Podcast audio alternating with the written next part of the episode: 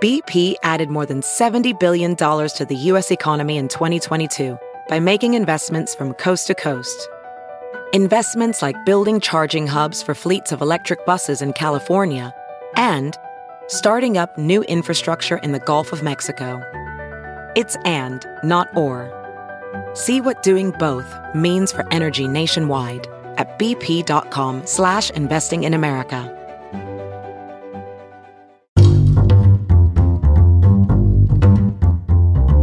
Hi, this is Josh Marshall, and this is the Josh Marshall Podcast. I'm here in New York City. It is May the 8th. Beautiful day. Yeah, I'm here with my colleague, David Tainter. Hey, Josh. Hey, how you doing? I'm good. How are you? I'm good. Well, we have like a too much news that has happened over the last few days. What we're going to do is we're going to talk in this episode about some key points, some key developments on the Trump-Russia Trump finances front, also how it ties together with Michael Cohen.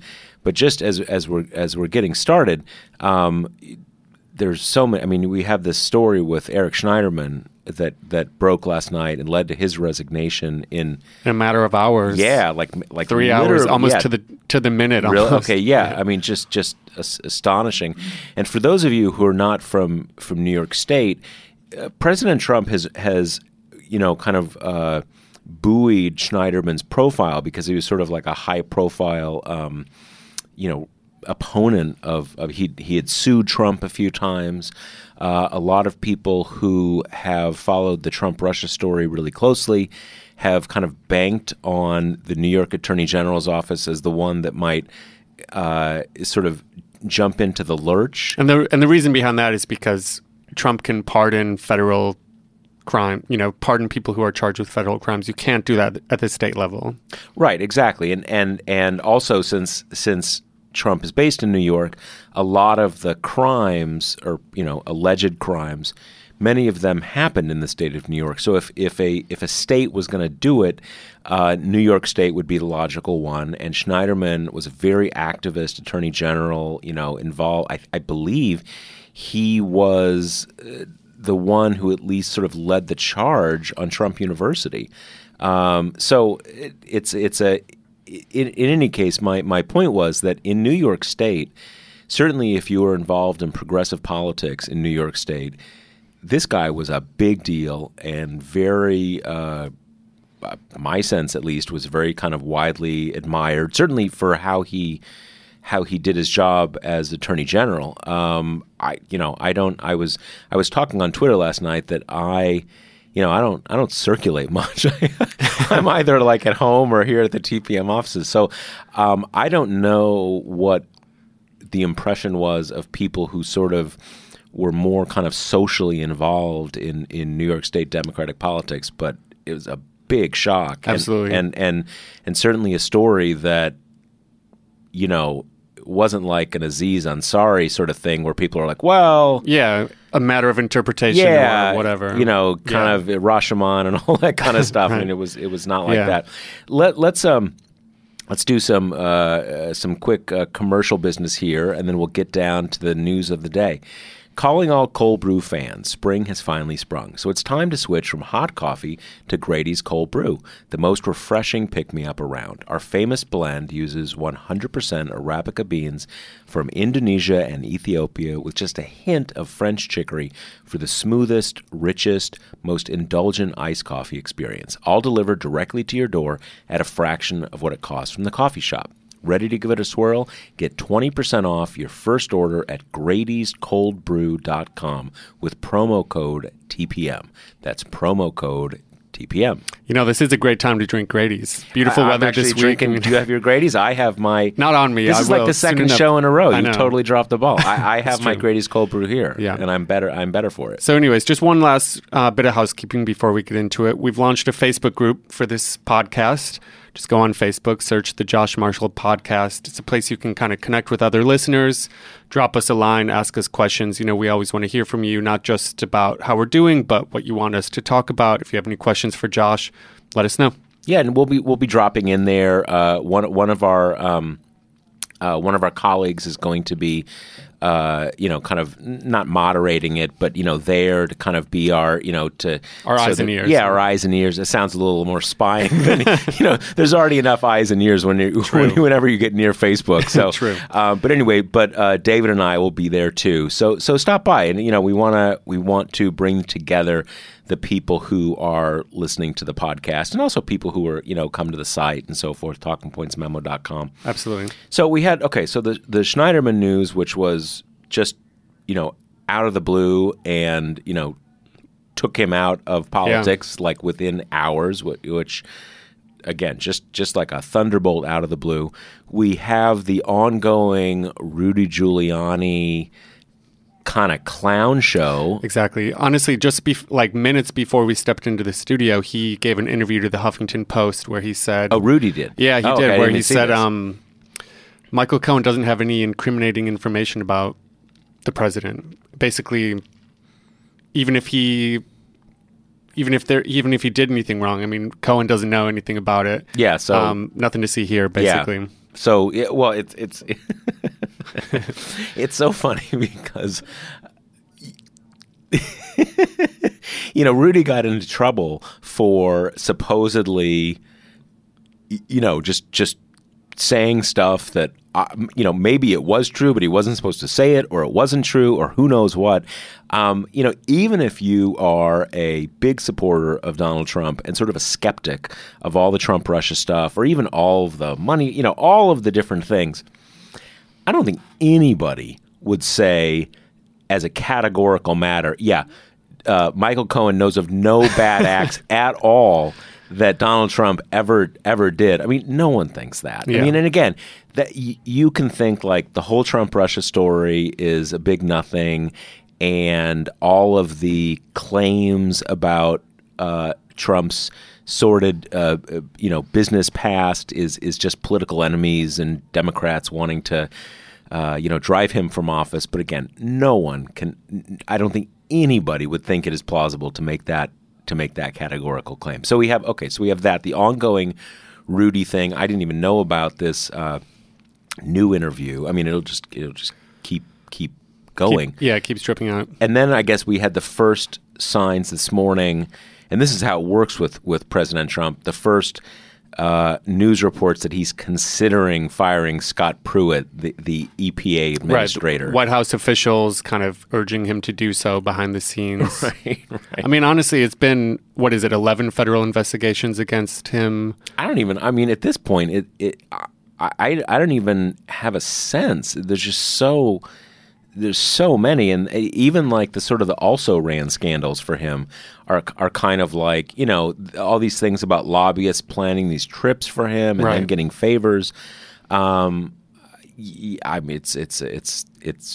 wild. Yet he hangs on. Yeah. Well, it's for now. Yeah, for now. So, and then obviously we have the Iran nuclear deal. Yeah. We're recording this, I think, shortly before the president's going to make an announcement. Every sign is that he is going to withdraw the United States from this deal, which is just, I wouldn't say it is so much catastrophic as it is a total self-own.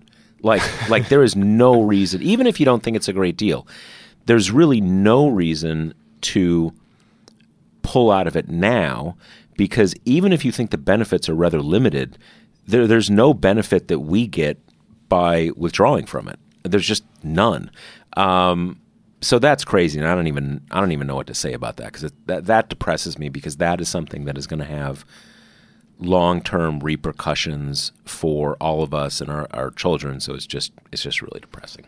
So all right, so now we're going to talk about what was a pretty big development in the Trump-Russia story, and it did get a decent amount of press attention, but I don't think as much as it is owed because of its significance. So some of you may know about it. Over the weekend, the Washington Post published a story, and the title was, as the quote-unquote king of debt, Trump borrowed to build his empire, then he began spending hundreds of millions in cash. So basically, and this is one of these David Fahrenthold, I don't think he was the lead byline. The bylines are Jonathan O'Connell, David Fahrenthold, and Jack Gillum, came out May 5th. So I guess Fahrenthold wasn't the lead reporter, but it's one of these Fahrenthold type deep, a lot of research. Yeah, a lot of research. Tying together a lot of different documents. Exactly, public documents and so forth. And the key is basically this, that Donald Trump, like many big real estate investors, borrowed his way into his real estate empire. Now, we all know, we kind of have this sense of Donald Trump as, always using other people's money, sticking them in the bill when things went bad. And that is all true. But it is also true that big players in real estate almost never put up their own money. The idea is you put up some of your money and you get outside investors and then you borrow from banks. So basically you are spreading around the risk, and it allows you to magnify your reach. So maybe you could only, with your own resources, do one major development project. But if you bring in a lot of other investors, you can do 4 or 5. So this is pretty standard that you use a lot of debt if you're in this part of the real estate business. But Donald Trump always was the most extreme of that in that regard. Really, Trump name everywhere, Trump razzmatazz, sort of pulling everybody together. He sort of said what he liked to do that, right? Because like you say, it minimizes his own risk and his own liability. And he always showed off about it, basically. And as long as you're not breaking any rules, you should show off. Sure. If you're like, I've got my name everywhere and I'm making tons of money, but not putting any of my own money at risk. I mean, I think the reason that he got in trouble back in the late 80s and early 90s was that he did something that his dad always warned him against, and almost any big businessman will warn you against, doing a personal guarantee on a loan now, or on a lot of loans. Uh-huh. And how that works basically is that, if you have a corporation that you own, the corporation borrows the money. If you can't pay it back, the corporation dies, i.e. it goes into bankruptcy, but the corporation gives you a shield. So it's not you, it's the corporation. And that's how a huge amount of – that's sort of essential to modern capitalism, the way that corporations shield people from business losses. Yeah. But in most cases, certainly for small businesses, banks know how that worked too. So if you – for instance, if TPM takes out a loan from the bank will say, all right, Josh Marshall, since you own the majority of the company, we want you to personally guarantee that if TPM goes under, you are on the line for this. And that's pretty standard. Yeah. But when you're up in the big, kind of up in the stratosphere, often that's not how it works. Trump did that. He got into trouble back in the late 80s, early 90s. We know that whole story. In any case, what the Post story is about is that Trump was Mr. Debt, kind of operating in this way for decades. And then around 2006, it changed. And he stopped, not totally stopped borrowing money, but shifted pretty dramatically to using his own money, cash, and also being the only participant in these major deals. So you go from arranging a purchase where you are one participant and you've got other investors, you got banks and so forth, to just buying a big golf resort, and you're basically I'm going to cover the entire thing myself in cash. And over the course of the decade, from 2006 to 2016, when he ran for president, the Trump organization did purchases with about $400 million in cash. So there is this dramatic change which moves in a direction of it just doesn't make any sense. No one in real estate was doing this. No one in real estate kind of ever does that. There's some exceptions. Sometimes there are certain people who if you're super wealthy for some other reason, you may just be investing buying things purely as investments. So you're not, you obviously want to make money, but these aren't like developments or stuff like that. It's just a really secure investment. Yep. But basically, no one in Trump's kind of real estate developer thing does anything like this. So why did this change happen? Now, they talked to, as you know, Don Jr. and Eric now run the Trump Organization. That's right. For whatever that means. And it's sort of, it's kind of widely doubted that President Trump isn't still actively involved, but at least nominally, they run it. So the Post, did this very meticulous analysis to show how they switched to cash, and the cash thing just keeps accelerating right up until today. So they asked Eric Trump, so what's the story? Why this change? And what Eric Trump said was, none of the cash used to purchase the 14 properties, this is the 14 properties they talk about in the piece, came from outside investors or from selling off major Trump Organization assets. So basically, it's just money that happened to be around. Yeah, just money that we made so much money. And they go on to say, and I'm quoting here from the Washington Post article, instead, Eric Trump said, the firm's existing businesses, commercial buildings in New York, licensing deals for Trump-branded hotels and clothes, et cetera, produced all the cash. So basically, their argument is our businesses were doing so well, it just generated tons of cash, and we decided on a more conservative approach to investing, and the fact that we had all this cash made it possible, and everything's great, and that's what happened. Okay. Now, the problem is, and this is why everybody's always why it's always been such a big deal for Trump to release his taxes, that we don't really know. We don't have any idea. And there's no way to say, well, Eric Trump, that's not true because X, Y, and Z. Right. It's just like a black box. Private company, right? Yeah, private company. And exactly. There's private companies, private. Yeah. And as long as someone's not president, there's nothing wrong with that. You know, what business of it is ours? How the, as long as they're paying their taxes. I mean, that's another question. But as long as they're paying their taxes, no harm, no foul. So there's a couple things that we wanted to talk about with this. So Eric Trump says that, and we have this kind of, and one other thing I should mention is that after the financial crash, for a number of years, even almost up until today, the cost of money, the cost of borrowing money is basically zero. Yeah, really low. Yeah. I mean, that's the whole quantitative easing, all the kind of stuff that the Fed did to get the country out of the economic crisis. I think even today, if you apply for a mortgage, it's something like 4%, right? It's pretty low, all things considered, right? It's not like 11 or whatever it was. It's still historically low. Yeah. And certainly, I mean, obviously, when you do, if you are a big corporation, you get even lower rates. So basically, this has been the nature of the U.S. economy for going on a decade now, that the cost of, it is basically free to borrow money. So why you would not borrow money more aggressively is a big mystery. So do we trust Eric Trump about this? Okay, so here is. The Post didn't get into this, and this is, they're writing the story that they were going to write.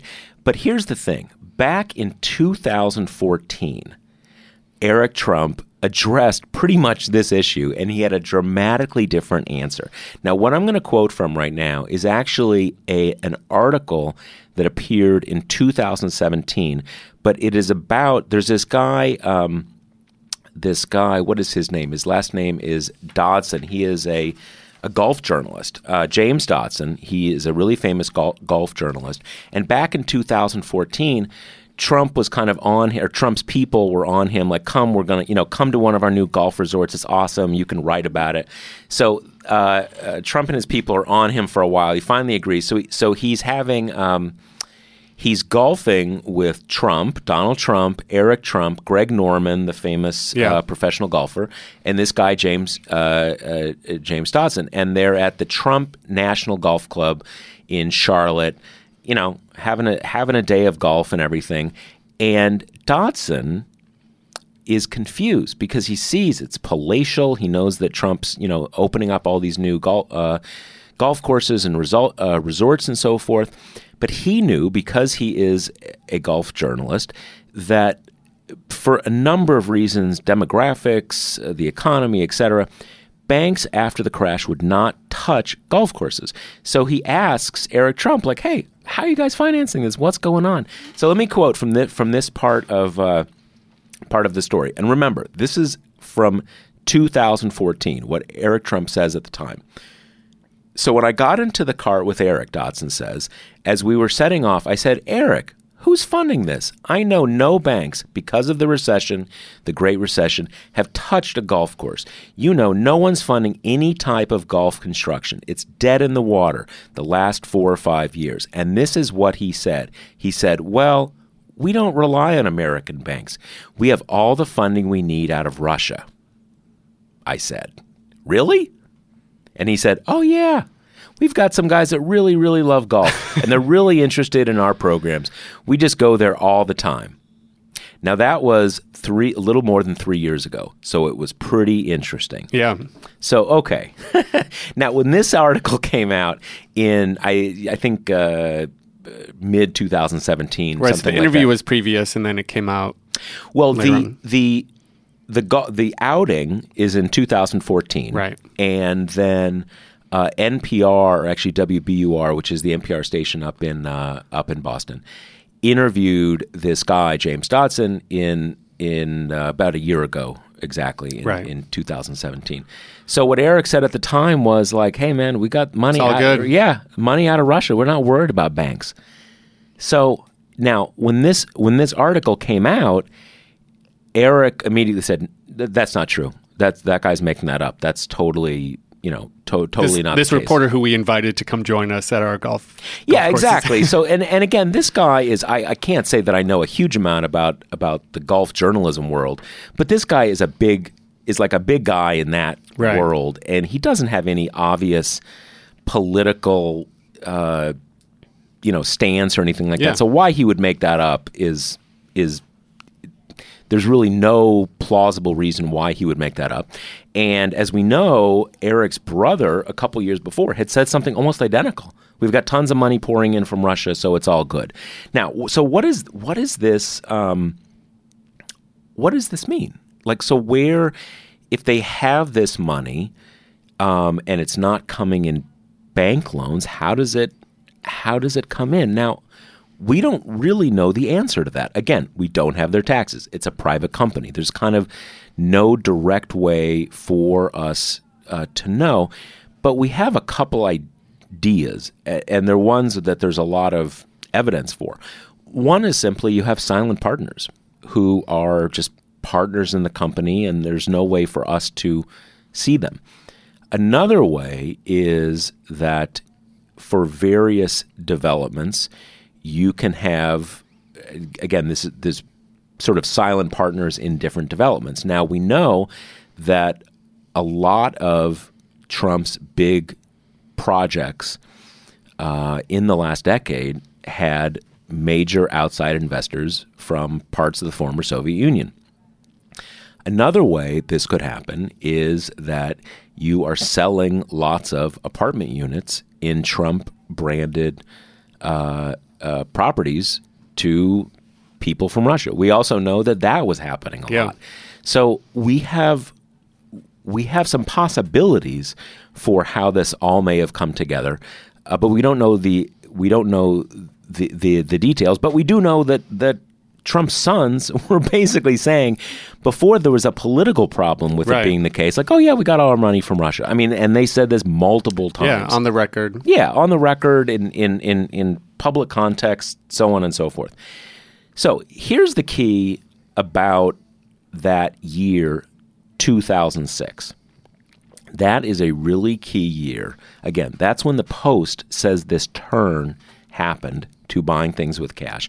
We also know from totally different lines of reporting, some of it TPM, some of it reporting from a number of different news organizations who've looked into the president's business ties with Russia over the years. 2006 is basically when the Trump-Russia money channel comes into place. So We don't know that that's the source of all the cash, but that is the exact same year when that spigot opens. So what is one of the things that happens in that year? One of the things that happens that year is that is when they start the Trump Soho project, which is a big hotel condominium project. Yep. Downtown Manhattan, kind of on the west side. Yeah, and actually it just changed its name like a few months ago. That's right. Because they didn't want the Trump name anymore. Yeah, not the only ones to try to part ways with the name. Yeah, well, aren't there a bunch of them? There's one on the Upper West Side, almost right on the Hudson River at about 70-ish Street. Right. Trump Plaza or something, Trump Palace. I forget what it was called exactly, but they just the condo board, co-op board, whatever, just voted to take the name off. Yeah, there's a bunch of them. Yeah, that have done that. Okay, so the Trump Russia project was mired in all sorts of problems and lawsuits. It is sort of the focal point of a lot of the investigations about money coming from Russia and Ukraine. So we know that's where Felix Sater and Bayrock and you can Google Trump Soho TPM. But you don't even have to add TPM. Yeah. You can find it all. But the point is that happens in 2006. Mm-hmm. Another thing that happens in 2006 is that is when Michael Cohen comes to work for Donald Trump. Interesting. Now, I don't think anybody thinks that all of this money is channeled through Michael Cohen, but Cohen coming to work for the Trump organization is part of that Trump-Russia money channel getting locked in and that spigot opening. We know that Cohen and his family had been on a buying spree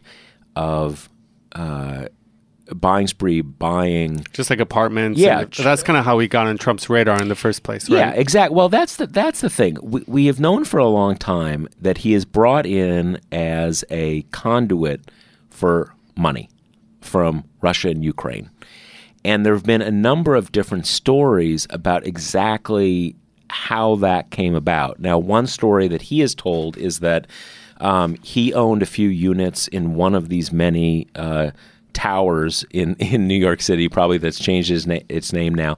And there was basically like a co-op board revolt, and Cohen got involved and stood in the way, right? Yeah, kind of won it for Trump, basically, and that got him on the radar. The other story, which I think there's at least some truth to, is that he was buying up these apartment units in these different, Trump in Trump buildings, in kind of all the ones in New York and one down in Florida and all sorts, different places. And Trump saw this and kind of like, all right, this guy's is moving money. I want to kind of bring him into the family, as it were, in more senses than one. But so we know that Cohen is part of that money channel. We don't we haven't known exactly how they hook up. But there is a book that I believe is out today. Today is the publication date, May 8th, and it's called Trump Russia, A Definitive History. It's by a guy named Seth Hettena. And in there, he provides another part of this story. Now, I'm going to read this one paragraph to you from this book, Trump Russia, Definitive History. Cohen married into a Ukrainian family. I spoke to two former federal investigators who told me Cohen was introduced to Trump by Cohen's father-in-law, Fima Shusterman, a naturalized U.S. citizen from Ukraine with a 1993 conviction for money laundering related crime. Quote, Fima may have been possibly a silent business partner with Trump, perhaps even used as a conduit for Russian investors in Trump properties and other ventures, a former federal investigator told me. Quote, Cohen, who married into the family, was given the job with the Trump org as a favor to Shusterman, unquote. Untrue, Cohen told me. Your source is creating fake news. So that's Cohen's response. In addition, Shusterman, who owned at least four New York taxi companies, set his son-in-law up in the yellow cab business. Cohen once ran 260 yellow cabs with his Ukrainian-born partner, the taxi king Simon V. Garber, until their partnership ended acrimoniously. Okay, so what we have here is, now we knew we already knew that Cohen kind of grew up in this Ukrainian emigre organized crime world out near Brighton Beach. He married into a Ukrainian family. What Hettena says is that it was basically that Shusterman had a relationship with Trump, and he kind of, you know, said, I want you to hire Michael. He's a good guy. Do we have any sense of how Shusterman and Trump kind of came into the same orbit? Well, we do not. We do not. We know that Trump had lots of ties to people in the post-Soviet organized crime world going back many years. We don't know exactly how these two knew each other. But one thing that you can watch today is we know that about a month ago now, Michael Cohen's various places were raided by the FBI, and he's being investigated now. And one of the things that he's being investigated for is his taxi cab business and a number of loans from him and the same guy here, his father-in-law, Fima Shusterman, who loaned between $20 and $40 million just in the last 8 months to another Ukrainian immigrant family, also in the taxi business. Right. A lot of weird stuff, a lot of huge amounts of money moving around. And we don't know what is going on there, because for those of you who don't know it, the taxi business is in profound crisis. It's being destroyed by Uber and Lyft and all these kind of. So why you would loan that kind of money with no collateral to someone who runs a taxi business is a big mystery. You'd be better off buying stock in one of those tech rideshare kind of companies. I mean, you'd be better off like pouring it down the drain. Frankly, it's really not clear, and that's one of the things that the FBI is investigating. But in any case, the big picture here is you should really read that Washington Post article from over the weekend. Again, for Googling purposes, it's called As the King of Debt, Trump Borrowed to Build His Empire. Then He Began Spending Hundreds of Millions in Cash. It's one of those pieces of journalism that there's clearly a huge amount of legwork that went into it, and that isn't necessarily, if you're not a journalist, it might not be 100% clear when you read it, but a lot of legwork went into this, and they're able to show this change, this pattern that no one really quite knew this. So it's a big deal. And that the pivot year, 2006, also happens to be the year that Trump's money channel from Russia and Ukraine really comes online. Now, correlation doesn't mean causation. That's maybe right. It's just a huge coincidence, but it's a pretty telling one, and it connects up to, you know, to the investigation right now into Michael Cohen. So keep an eye on that. Go read the Washington Post article. So David, what do we have on? I guess we have Rudy still talking. That's right. What do we have that we should be looking toward for the rest of the week on this front? Yeah, I think the relationship between Trump and Giuliani continues to be just like interesting and unpredictable. Very unpredictable. I mean, yeah, I think I wouldn't be surprised if Giuliani shows up on cable news again and says something that kind of contradicts what we've heard before. So it wouldn't surprise me. It's hard to say. I mean, you know, in the background, we have the kind of the Stormy Daniels case still swirling. We have Michael Avenatti on TV every other program, basically. Right. So yeah, we'll see how it goes. I mean, it obviously seems like Giuliani sort of has the blessing of Trump to kind of keep talking to kind of stir things up, and I'm sure Trump doesn't mind reading headlines like in HuffPost that Michael Cohen doesn't know anything and what's the big deal and nothing to see here. Now, do we know if this Emmett Flood guy has actually started, like, what's the story? Yeah, I'm not sure what the status of that guy is, honestly. I know that Ty Cobb was supposed to retire at the end of the month, right? So we're kind of like couple 2 or 3 weeks left to go. So maybe on there's still some transition period to get Flood fully up to speed. I don't know. When the first announcement came out, was there like, oh, he's starting this date? Or just kind of like, I don't think there was a specific like start date. Yeah. Yeah. It's kind of funny because, man, we've heard nothing from that guy. Yeah, absolutely. I mean, you know, what's funny is like one thing to kind of keep an eye on, and something I've noticed kind of develop is that during the White House press briefings, so obviously Emmett Flood is going to be a White House lawyer working with Trump on this case.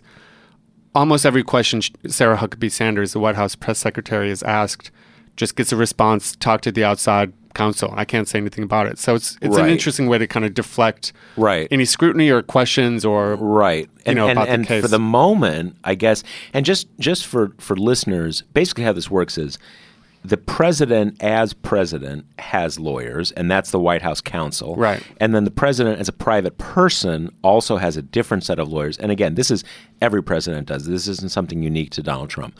And at the moment, I think the head of the personal legal team is still Rudy Giuliani. Yeah. Right? And along with Jay Sekulow, who was basically before John Dowd, his previous personal lawyer, left, was basically just like the TV lawyer, the TV guy, like what sort Rudy of like is now. Yeah, sort of a polished looking guy, experienced, going on cable news shows and kind of advocating for Trump. Right.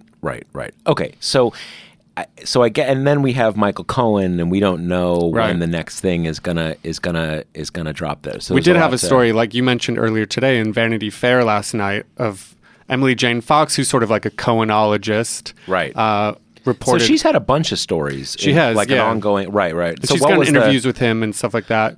She's basically saying that Cohen, people close to Cohen, are telling her that this whole ordeal has had just an impact on Michael Cohen's life, right? Yeah, how could it not? It's ruining his wife and family's lives, and he lives for his family, and he doesn't want to take much more of it, basically.